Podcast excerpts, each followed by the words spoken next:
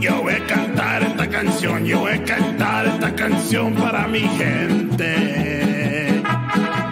Con una pasión, con una pasión tan fuerte.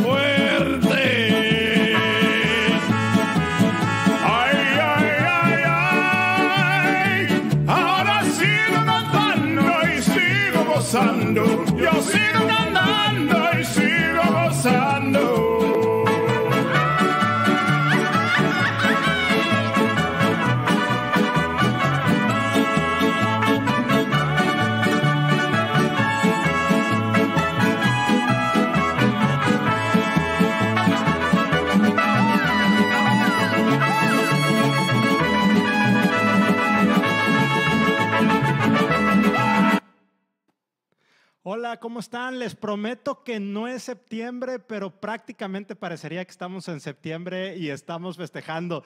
Ya por, por esta intro especial que tenemos para, para este episodio, ya más o menos nos damos cuenta de qué vamos a platicar. Y bueno, muchas gracias por estar aquí con nosotros. Es jueves, estamos totalmente en vivo, ya en punto de las 7 de la noche. Estamos, como siempre, transmitiendo por Facebook, por LinkedIn y por YouTube. Y hoy vamos a tener una plática muy interesante, muy divertida y muy embriagadora. Y quiero darle las gracias y la bienvenida a nuestra invitada del día de hoy, Carla Patlán. Carla, ¿cómo estás? Buenas tardes. Muy bien, Rogelio, muy contenta. Ya con esa introducción ya me puse más feliz de lo que estaba. Gracias de verdad por, por invitarme aquí a estar contigo el día de hoy. Ya sé, mientras estaba la introducción, estaba viendo este, tu, tu rostro fuera, sí, de, estaba fuera de feliz. la transmisión. Sí, te, te, te cambió la cara cuando... Cambia. viste. Déjame te digo que fue una, este, una intro especial para, para este episodio que sé que vamos a, a disfrutar. Y antes que empecemos ya, ya no puedo esperar. Salud. Salud. Empezamos entonces. Con el 1800 que nos recomendaste. Así es. Fíjense cómo Carla sí, sí es totalmente experta. Yo saco mi, mi caballito artesanal, ella saca su... También. Ah, qué bueno, porque ya había sacado su, copia, su copa Fifi, quien se autodescribe como una mujer que quiere quitarle el, el tema Fifi a todo, a todo esto del vino y los licores. Pero bueno, muchas Tenemos ambos. Excelente. Yo no tengo la otra, nada más, nada más tengo esta. Muchas gracias, Carla. Este, pasemos a la pregunta más importante, como siempre, para todos los que nos están viendo. ¿Quién es Carla Patlán? Bueno, Carla Patlán es una tapatía que tiene poco más de dos años ya viviendo en Tijuana. Eh, soy una mujer sumamente, bueno, perfectamente imperfecta, este, pero que siempre busca ser la mejor mamá, la mejor hija, la mejor hermana, la mejor amiga, siempre busca estarse este, mejorando ella misma. Soy una persona que busca el cómo sí hacer las cosas, una, mejor, una mujer que es positiva y que dentro de las adversidades siempre intenta sacarle el lado positivo, una persona que es responsable, que es comprometida y alegre. Procura también siempre estar con, con la sonrisa en la boca. Y eres sommelier, eres experta en tequila. Y, y, bueno, pues muchas gracias por estar aquí. Les recuerdo que todas sus preguntas que nos quieran hacer, este, las vamos a estar poniendo aquí en la pantalla. Y antes de adentrarnos, antes de irnos directo a este mundo de, del tequila, quiero darle las gracias a mi amigo Clemente Bortoni que me prestó este par de botellas. Son de escenografía, no las, no las vamos a abrir, no las vamos a probar, me encantaría este, un te, eh, 1800, bastante antiguas estas botellas, ¿verdad, Carla? Así es, de hecho son antiguas. Eh, Casa Cuervo es la primera empresa que comienza con la producción del tequila ya hace más de 200 años. Realmente la línea esta que mencionas, 1800, se le pone así justo porque en el año 1800 comienza Casa Cuervo a hacer el tequila en barrica y así se le denomina esta línea, pero sí ya tiene sus añitos. Ya. ¿De, qué, ¿De qué año calculas que puedan ser estas botellas? Estábamos platicando hace rato Clemente y yo y la verdad no, no sabíamos de qué año podían ser. Mira, le voy a preguntar al experto que te comentaba que mi hermano es coleccionista de botellas, pero deben de tener, yo creo que a reserva de, de revisarlo, unos 15, 20 años. No creo que sean tanto. Ya, De, este, de hecho, ya cuando, hace rato que le mostré a, Carla las botellas, este, las compartió con su hermano y ya las quería comprar. Le digo, bueno, yo, yo con gusto las vendería, pero no creo que a Clemente le haga mucha gracia. Bueno, Carla, ¿cómo nos adentramos en el mundo del tequila? ¿Cómo podemos empezar a abrir esta conversación partiendo desde el hecho de cómo el tequila ha venido evolucionando?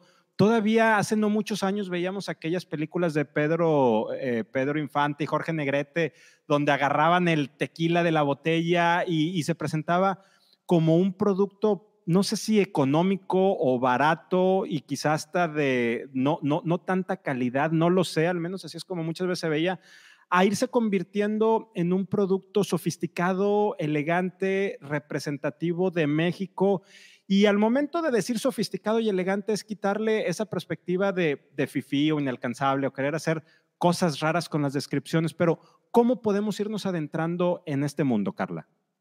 Fíjate que sí, como bien mencionas, el tequila, bueno, realmente es una bebida prácticamente nueva. Hablamos de que, de que tiene sus inicios en el siglo XVI y viene la historia caminando de la mano junto con la historia del mezcal.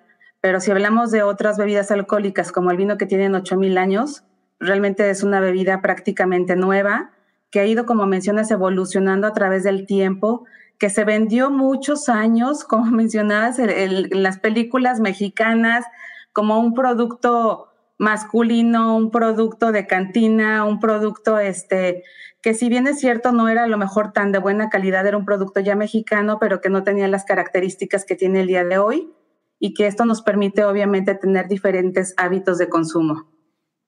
¿Y cómo, llegas tú a este, a este mundo, Carla, de, los sommeliers del vino, que es un mundo típicamente masculino o a lo mejor eh, a quienes he visto yo en este mundo tienden a ser en su mayoría hombres? ¿Cómo te adentras tú en este mundo? Influyen dos factores bien importantes para que yo pueda estar justamente el día de hoy aquí en donde estoy. Uno es las personas que me tocó encontrarme en el camino que fueron muy influyentes realmente y muy, muy abiertos, muy incluyentes para que yo pudiera compartir todo este gusto que fue naciendo y se los he mencionado a ellos directamente. Uno es Jaime Villalobos Sausa, que de hecho es, este tequilero y es amigo, y otro que es el que ha sido mi jefe por muchos años en Casa Cuervo, que es Omar García.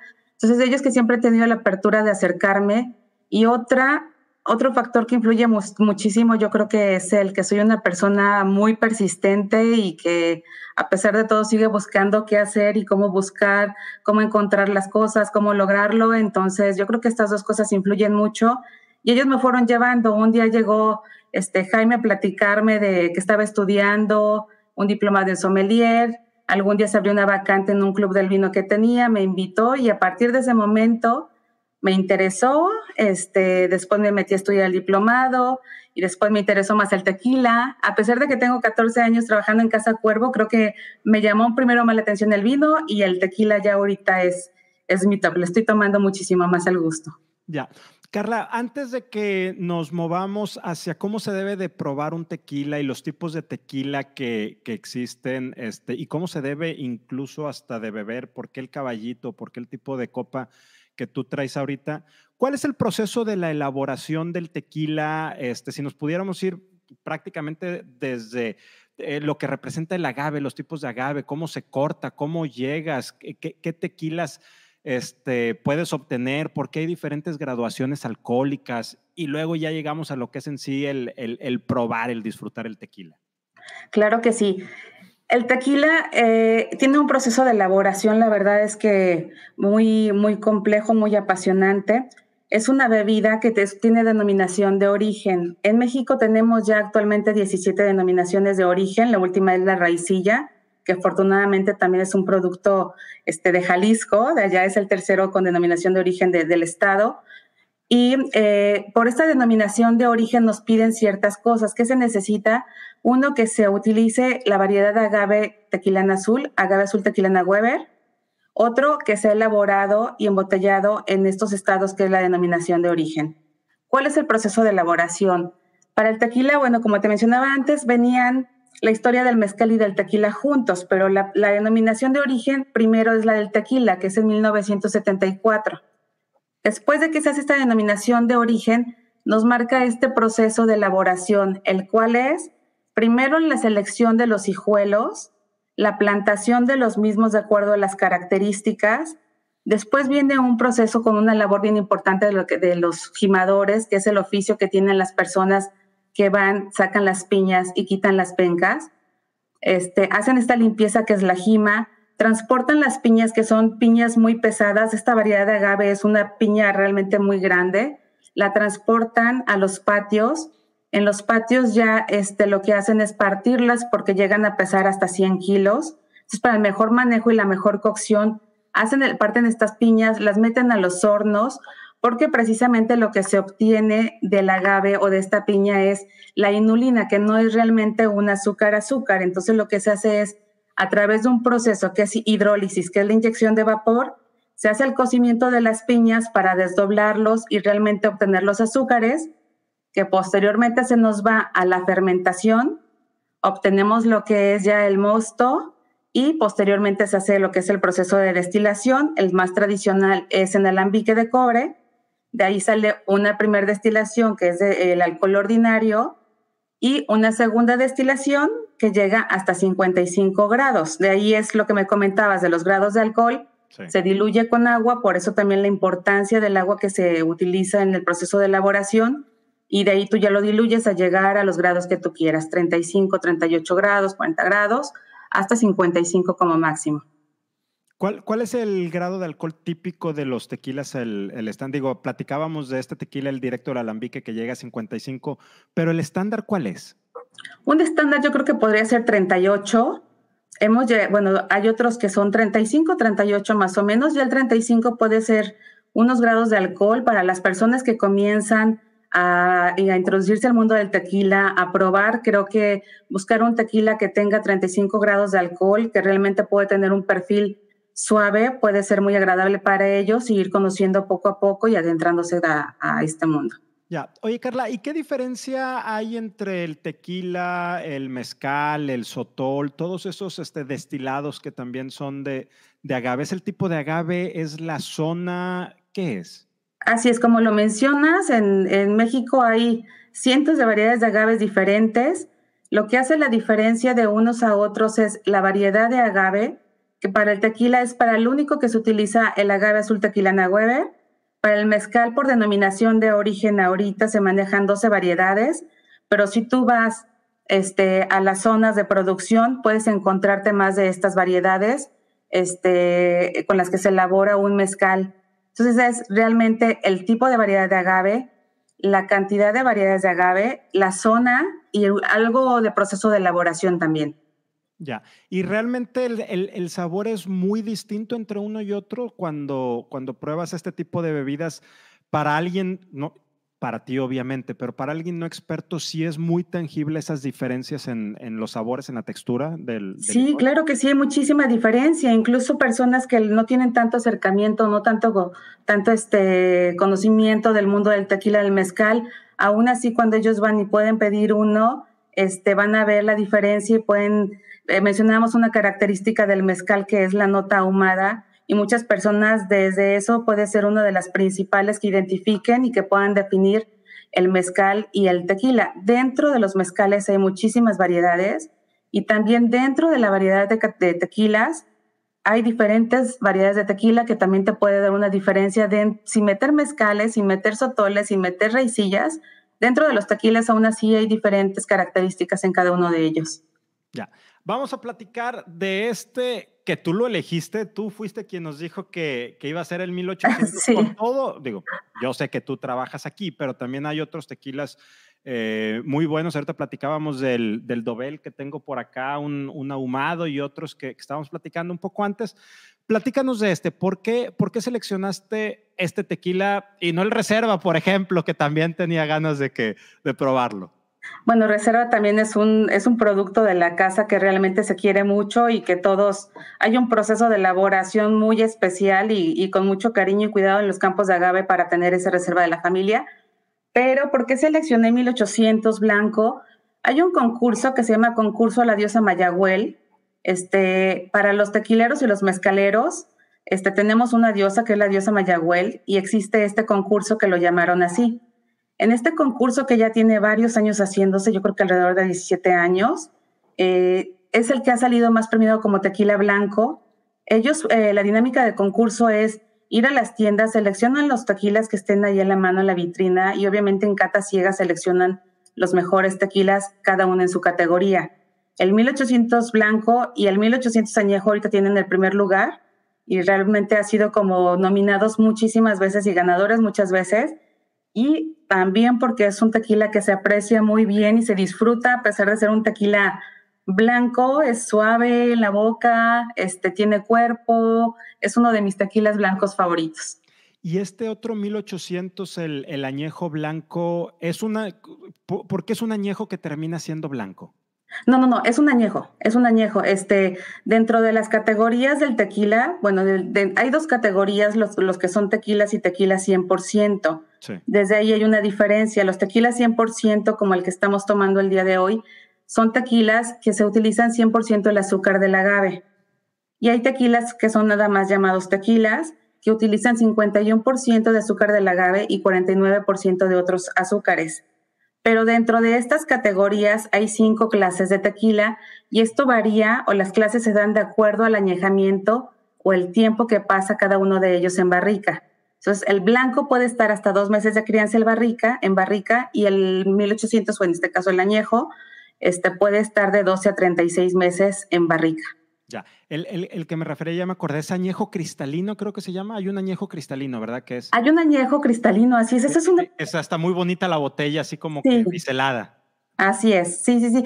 Ese es un tequila que realmente salió con un perfil diferente. Ahora lo que son los temas de los cristalinos no es una clase de tequila, no está dentro de una denominación de, de, digo, dentro del Consejo Regulador del Tequila, dentro de la denominación de origen, no está clasificado como una clase de tequila, pero realmente es un tequila que surge y que tiene un, un público y que tiene una demanda muy particular. Lo que mencionábamos hace ratito es un tequila muy suave, con 35 grados de alcohol, que se puede tomar de una manera muy fácil para las personas que comienzan ahorita a, tomar tequila, creo que puede ser ideal. Ya. Platícanos del, del, reserva, este José Cuervo, ¿es el consentido de, de la empresa? Es el, muchos son consentidos, pero creo que este sí tiene un sello muy particular. Reserva de la familia es un tequila que cuida y maneja la excelencia desde, desde los campos de agave para que nosotros podamos tener un tequila ahorita en copa tienen que pasar muchos años. Por eso a mí me parece que en relación calidad-precio tenemos un producto que no son precios elevados por el tiempo que tenemos que esperar para poderlo tener nosotros en la copa. ¿Qué pasa? La variedad de agave, este, eh, agave azul tequilana Weber, para llegar a su madurez tarda ocho años. Entonces, específicamente para, esta, para este tequila reserva de la familia, Esperamos a que lleguen a sus ocho años de madurez hasta que estén perfectamente bien maduros los, las plantas de agave para poder hacer es la jima, poder llevarlos al, a los hornos, a la cocción, pero hay diferentes también tipos de cocciones dentro de los procesos de elaboración de tequila.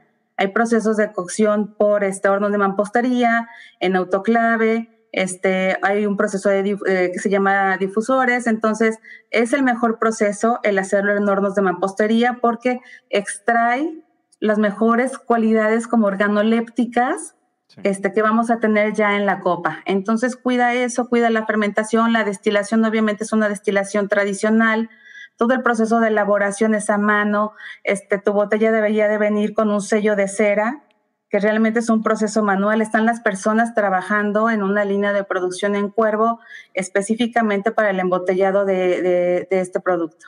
Ya. Oye, Carla, ah, yo me acuerdo que eh, quizá fue en 90 o principios de los 2000 se hablaba mucho de que el ritmo que estaba creciendo el tequila iba a llegar un momento en que iba a haber un desabasto de, de agave y estaban viendo, porque pues el agave, como ahorita bien mencionas, tiene procesos de, ocho años en llegar a la maduración. ¿Qué fue lo que sucedió? Porque pues esa conversación de repente desapareció. Mucha gente se puso a sembrar muchísimo agave o ahora hay procesos híbridos que aceleran el crecimiento. ¿qué, ¿qué, fue lo que pasó? ¿Por qué ese, esa conversación de que podría llegar a haber escasez de agave y aumentarse los precios de repente ya no la hubo más? No, no, no, de hecho sigue. Ahorita vamos, este, estamos realmente en un proceso, en un momento de escasez de agave. Esto ha venido, pues como mencionas, el periodo es cada ocho años no ha habido una planeación adecuada en la plantación de, de, agave, en la plantación y en la producción de, de, este, del agave. Entonces, estos ciclos de escasez y, este, y de abundancia realmente se han venido dando a través de los años y eso hace que mucho los costos fluctúen realmente, creo que está en un 300%. Entonces, se sigue dando, o sea, se sigue dando porque efectivamente, como te mencionaba, el tequila es una categoría que está creciendo, a nivel mundial le están conociendo, es un producto que yo creo que si todos en algún momento nos toca viajar al extranjero, siempre te van a pedir una botella de tequila, es muy apreciado entonces, todo eh, está creciendo mucho en México y en todo el mundo. Entonces, tú no sabes realmente cuánta va a ser tu demanda de aquí a ocho años. Es muy difícil lograr una planeación estratégica de, para la plantación de los agaves. Entonces, se siguen dando todavía estos ciclos de, de escasez con frecuencia. Es algo con lo que los tequileros tienen que, que lidiar y enfrentar para ver a veces realmente los precios del agave están altísimos y otras veces están baratos porque realmente ya no hay, hay, muchísima oferta. Entonces todavía se sigue lidiando con, este, con esta planeación.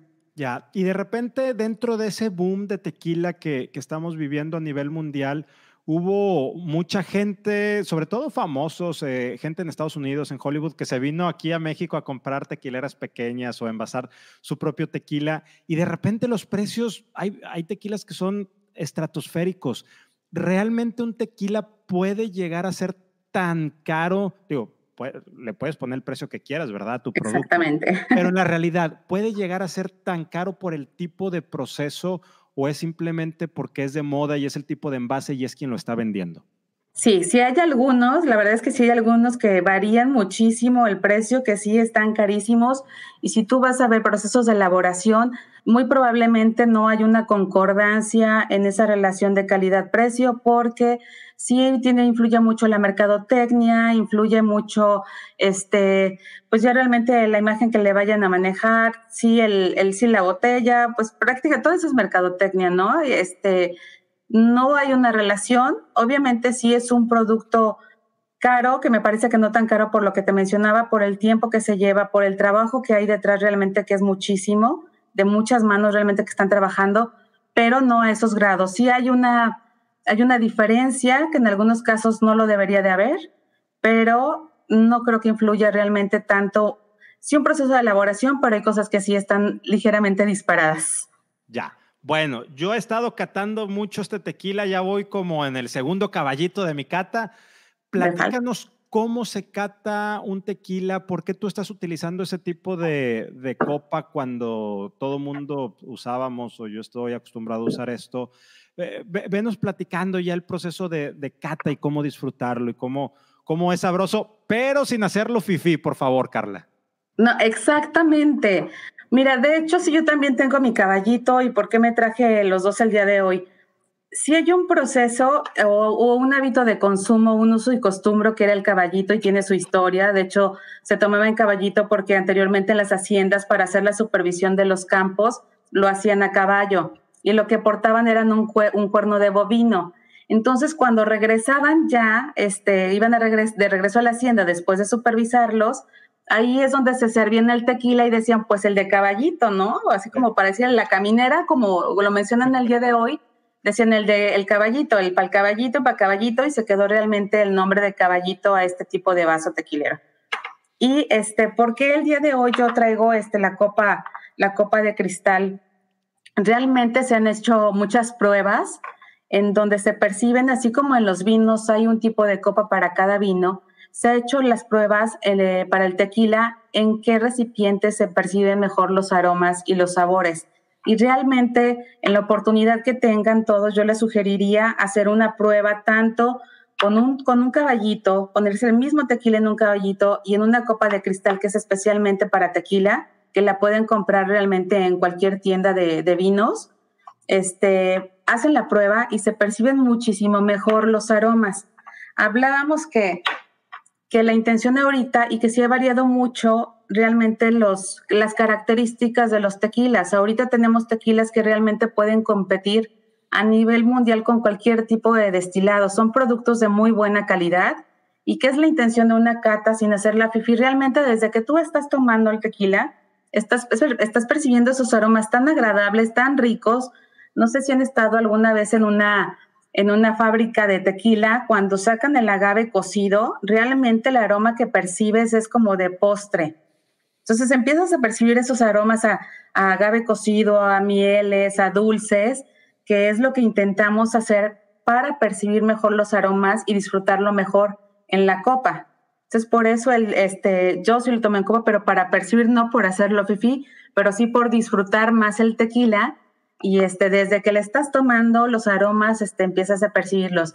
Una, una cata, digamos, de tequila o al disfrutar bien un tequila, este, consiste igual en tres pasos, como se hace en el vino, que es mediante un examen visual, olfativo y gustativo, porque cuando tú ves este, una copa limpia, ves un tequila que no, este, que no tiene sedimentos, que está limpio, que está brillante, desde luego que lo vas a disfrutar desde ahí. Empiezas a disfrutarlo en la vista, empiezas a ver que realmente es un tequila que tiene cuerpo, empiezas a, dar, a tomarle, empiezas a disfrutar los aromas que tiene. Y obviamente todo eso que tú estás viendo y que estás confirmando y que estás percibiendo en aroma lo vas a confirmar en la boca.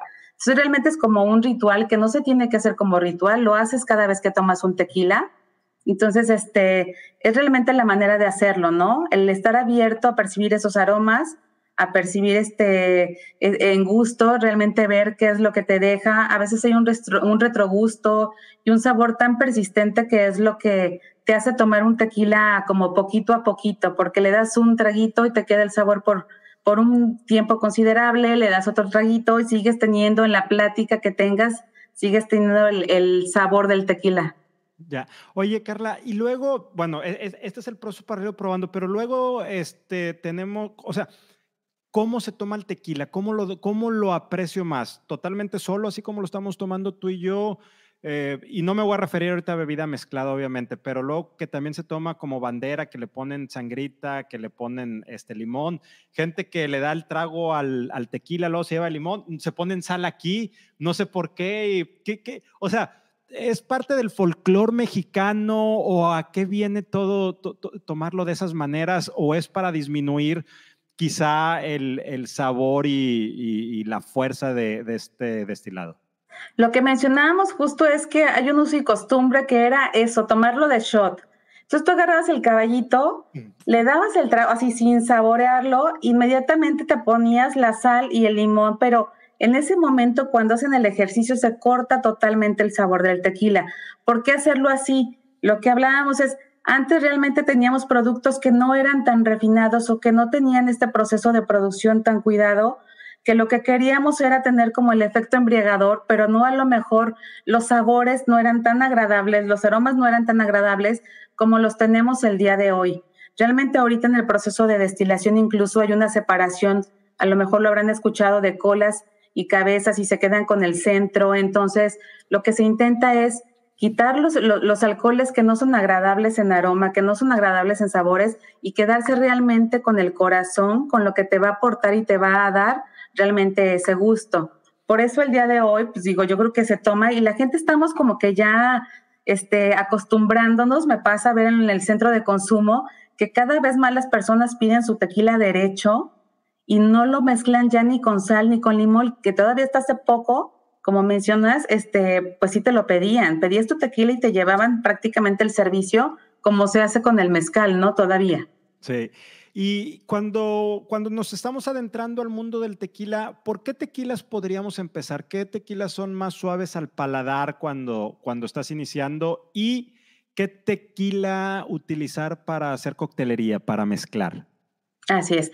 Mm, yo creo que ese es un gusto muy variado. Eh, yo preferiría o lo sugeriría como un tequila que comentábamos, 35% grados de alcohol, que, que, eso ya te marca como una diferencia en cuanto a las personas que no son muy tolerantes a lo mejor a, a estos grados de alcohol, ¿no? Pero en diferencia yo creo que es el gusto. A mí, por ejemplo, me gusta muchísimo un un tequila añejo porque vas a percibir malos sabores este, de caramelos, de chocolates, de esa barrica ya lo que le aporta la el tostado, la vainilla, eh, todo, todo, el café, el tabaco. Entonces, yo lo preferiría porque son tequilas más complejos, pero realmente te va a dejar un gusto muy agradable. Y para coctelería, normalmente se sugieren que sean los blancos, porque son los que son más puros, los que no tienen crianza en barrica. Y cuando tú haces alguna, algún cóctel, alguna mixología, lo que se intenta es obviamente resaltar las esencias del agave. Entonces, yo que sugeriría blanco reposado para, para hacer alguna mezcla o un tequila, que no fuera tequila 100%, que para eso también están hechos para mezclarlos. Y para disfrutar ya así solito, bueno, que un blanco se disfruta muy bien, pero ya los añejos y los extrañejos. Ya, entonces básicamente para mezclar puede ser un, de preferencia un blanco, los otros no, porque perderías ahí este, temas de sabor con la mezcla, ¿verdad? De, de, de, los otros ingredientes que le pongas a tu bebida. Así es, estamos hablando que para un tequila blanco, para que lo podamos tener aquí en copa, pasan ocho años aproximadamente. Para un añejo extrañejo vamos a tener 10 años, para 12 años. refresco de toronja. Para refresco. Ocho, ocho años ahí para aventarle refresco de toronja o quién sabe. 10 años, este, tanto cuidado, tanto cariño de las personas que producen los tequilas y no se apreció nada. Entonces, como sugerencia, ¿no? Digo, al final de cuentas creo que todos este, tomamos y es gusto personal, pero como sugerencia yo diría que un blanco puede ser un blanco o un tequila para mezcla. Alguien me dijo alguna vez que si Diosito hubiera querido que el tequila viniera mezclado, ya lo habría hecho que, que naciera con la toronja, ¿verdad? Con el refresco de toronja desde, desde un principio. Carla, quiero agradecerte mucho esta conversación. Eh, yo me sorprendo, ya llevamos 32 minutos, casi se nos va el, el tiempo. Qué rapidísimo. Como agua entre las manos. Pero antes de despedir, digo, la verdad es que nadie nos está correteando y todavía tenemos suficiente tequila. Eh, ¿Alguna reflexión final que quieras compartirnos o alguna pregunta que yo no te haya hecho de estos procesos de elaboración o adentrarnos en el mundo del tequila, folclore y cultura que esto representa dentro de México que quieras dejarnos, Carla? Pues que comencemos a probar, que comencemos realmente a, a disfrutar de las cosas que tenemos los mexicanos. El tequila es realmente un símbolo de identidad de todos nosotros entonces yo los invitaría a hacer las pruebas, a conocer, este, se va a tomar el gusto seguramente, empezar, a lo mejor un tequila blanco no les gusta, pero cuando prueben el añejo les va a encantar. Una sugerencia, prueben un tequila, este, con diferentes maridajes. El tequila también se puede hacer un maridaje súper agradable y rico y lo pueden disfrutar con los alimentos. Entonces hay muchísimas variedades realmente van saliendo productos nuevos, demos la oportunidad siempre a la industria que es de, es de México, es de nosotros, presumámoslo y este, pues aventarnos a conocer el tequila y a probar. Ya, déjame, ya, ya, ya de aquí me, me abriste otras dos preguntas. Primero, ¿con qué lo podemos, con qué puedes maridar el tequila? ¿Qué, ¿Cuáles son aquellas comidas con las que mejor se lleva? ¿Existe realmente como características que se revisan para hacer un maridaje? Digo, tanto en el vino como en el tequila buscamos la complejidad de los alimentos y de, y de la bebida. Es un tequila blanco, es muy herbal, este tiene algo de notas florales. Yo sugeriría algo fresco, ligeramente picor, porque yo pensaría que no. En algún momento dado yo pensaba que, que los grados de alcohol iban a intensificar muchísimo este, el picor y realmente en algunas cenas que hemos tenido hemos hecho la prueba de, algo con ligero picor y con, con algún ceviche, algo con acidez, con cítrico, y va a ir súper bien un tequila blanco y un tequila añejo, extrañejo. Hagan la prueba con un postre. Yo soy sommelier y de verdad no hay postre que no lleve un tequila. No, no, no hay vinos de postre para mí. ¿Un buen pastel de chocolate? un chocoflan con un tequila añejo lo van a disfrutar muchísimo y eso lo tienen en casa. De verdad está extraordinario, hagan la prueba, lo van a disfrutar. Oye, ¿y qué opinas de la gente? No creas que yo soy una de esas personas para nada, ¿verdad? Pero que le gusta tomar el tequila con cerveza. Personas, personas. Algunos, algunos. Hay algunos que hay por ahí hay muchísimas cosas nuevas. Yo me he tocado en, el, en todo el recorrido que he tenido, bueno, que no es mucho, hay, hay personas que son súper expertas y conocen y que admiro muchísimo, pero en el tiempo que tengo conociendo esto, creo que hay muchísimas cosas y tenemos que ser abiertos a las cosas nuevas que llegan.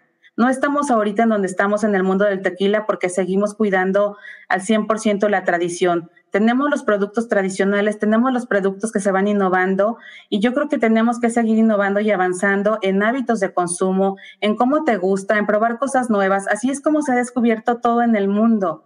Entonces puedes llegar a, darte cuenta de que existe un algo extraordinario o un cóctel o un trago que disfrutes y no le estás dando la oportunidad porque tú dices que no se consume de esa manera. Entonces yo creo que tenemos que dar la oportunidad a todo, seguir probando, todo es pruebas y si algo te gusta, pues qué padrísimo. Ya, y déjame aclarar que no es que mezcle la cerveza y el tequila, van por separado, ¿verdad? Pero, pero por, si alguien pensaba que era una mezcla. Oye, tenemos aquí una pregunta que nos está haciendo una persona que evidentemente se está conectando tarde a la transmisión. Por el apellido cualquiera pensaría que es mi hermano que vive en Los Ángeles, pero probablemente, probablemente es, es un homónimo. Este, al poner el tequila en una copa y moverlo en círculos para ver las lágrimas del tequila, es como se hace con el vino. ¿Es verdad, es mito? Es verdad, totalmente. Realmente lo que mencionábamos de hacer una cata visual es precisamente porque cuando tú haces este ejercicio, desde este momento vas a ver qué tanto cuerpo va a tener tu tequila, qué tan rápido caen las, las gotas o las piernas, y ahí vas a ver que tiene cuerpo, porque si es muy acuoso y cae muy rápido, seguramente eso vas a percibir en boca. Entonces, si tú tienes aquí algo que cae lentamente, eso mismo vas a percibir en boca. Y el girarlo también nos ayuda, por eso también el tema de utilizar las copas de cristal, es porque al chocar la bebida con el cristal va a despertar más los aromas, vas a percibirlo muchísimo más y va a abrir. Entonces lo vas a disfrutar más, sí es cierto. Ya, y este, este tequila que estamos tomando, obviamente yo aquí no lo puedo apreciar, pero las, las, gotas sí tienen esa pesadez que tú mencionas. Es un tequila que tiene mucho cuerpo, por eso me gusta, pero que incluso cuando lo llevas a boca, ese cuerpo lo percibes en las paredes del paladar, le das el traguito y sientes cómo te queda la sedosidad en la boca. Por eso es uno de los que hacía la sugerencia para tenerlo el día de hoy. Pues la verdad es que fue una excelente sugerencia.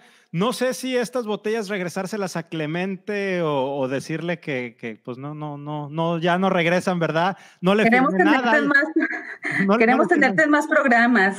Entonces yo creo que sí las regresas. Bueno, entonces se las regresamos, este, para que luego nos las vuelva, nos la vuelva a prestar. Carla, nuevamente muchas gracias. Este, de corazón, saludos hasta, hasta Tijuana, dos horas menos, este, para, para ti, para quienes nos ven desde allá muy agradecido. Gracias a ustedes por acompañarnos en, este, en, este, episodio. Este, eh, bien padre que conocimos la, la, historia de Carla, pero le dimos un giro hacia el tequila, una bebida que no puedo decir que a todo el mundo le gusta porque pues probablemente no sea cierto, pero prácticamente a todo el mundo le gusta. Carla, muchas gracias. Rogelio, muchas gracias por todo. Nos vemos y que estén bien. Déjame poner este, la cortinilla de salida, esa que te gustó tanto. Sí, por favor, para quedarme disfrutando de mi tequila. Claro que sí, gracias y nos vemos el siguiente jueves. Hasta luego.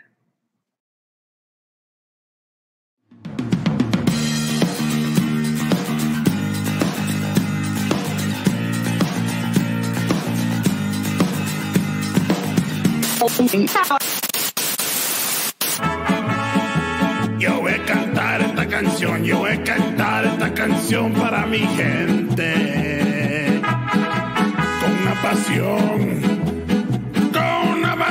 tan fuerte. Ay, ay, ay, ay. Ahora sigo cantando y sigo gozando.